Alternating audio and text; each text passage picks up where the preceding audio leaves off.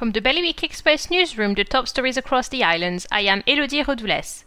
The search for a plane that reportedly crashed off Sark has been called off after nothing was found. Channel Islands Air Search and the St. Peter Port lifeboat responded to a call out on Saturday night after someone on Shell Beach in Herm said they had seen an aircraft trailing smoke and descending rapidly. Swissport cargo and baggage handlers in Jersey are pushing for answers on whether 70% of the workforce will lose their jobs. The union, Unite, has criticized the company for leaving staff in the dark for many months over whether they will be man- made redundant. 70 staff in Jersey could lose their jobs. A young Guernsey couple have narrowly avoided going to prison after being found guilty of supplying cannabis resin. Shane Tristan Topley and Abby Saunders have received suspended sentences and 50 hours of community service. A 40 year old convicted sex offender will be sentenced later this year before Jersey's Royal Court for sexually touching a woman without a consent at a gym.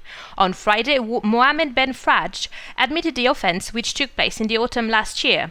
The Tunisian national will be sentenced on the 2nd of October. For more on these stories, visit bailiwickexpress.com. Your weather now. There will be sunny periods and some cloudier spell with the odd heavy shower in the early afternoon. Temperatures will reach 22 degrees. Bailiwick Radio News, sponsored by Broadlands. Bailiwick Radio Workday with Broadlands, Jersey's largest estate agency. See our latest properties at broadlandsjersey.com.